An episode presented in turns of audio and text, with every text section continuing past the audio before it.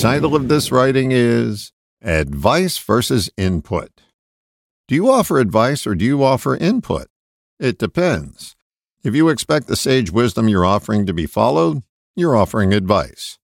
If you're offering what you consider the most productive course of action without any expectation, you're offering input.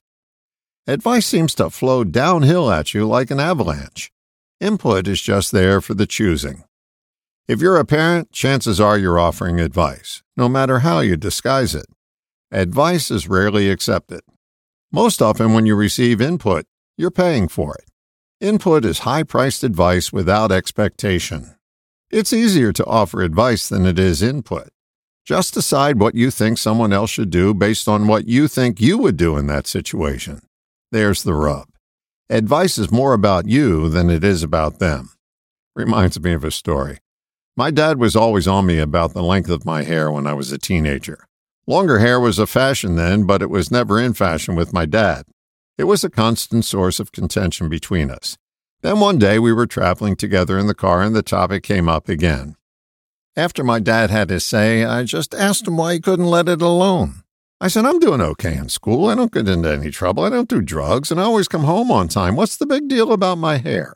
His answer, I'm embarrassed about it with my friends. When his dictate advice was ignored, it seemed to suggest to him that he didn't have proper control over me, and that would reflect badly on him with his friends. It was more about him than it was about me. Advice is controlling. If you have a dog in the fight, you'll bite to be right. Input lacks the emotional charge that often gets in the way of advice being taken.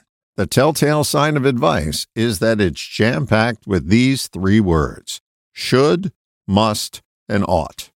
Input contains more questions, like Have you ever considered? Or what do you think is the natural course of events if you continue that action?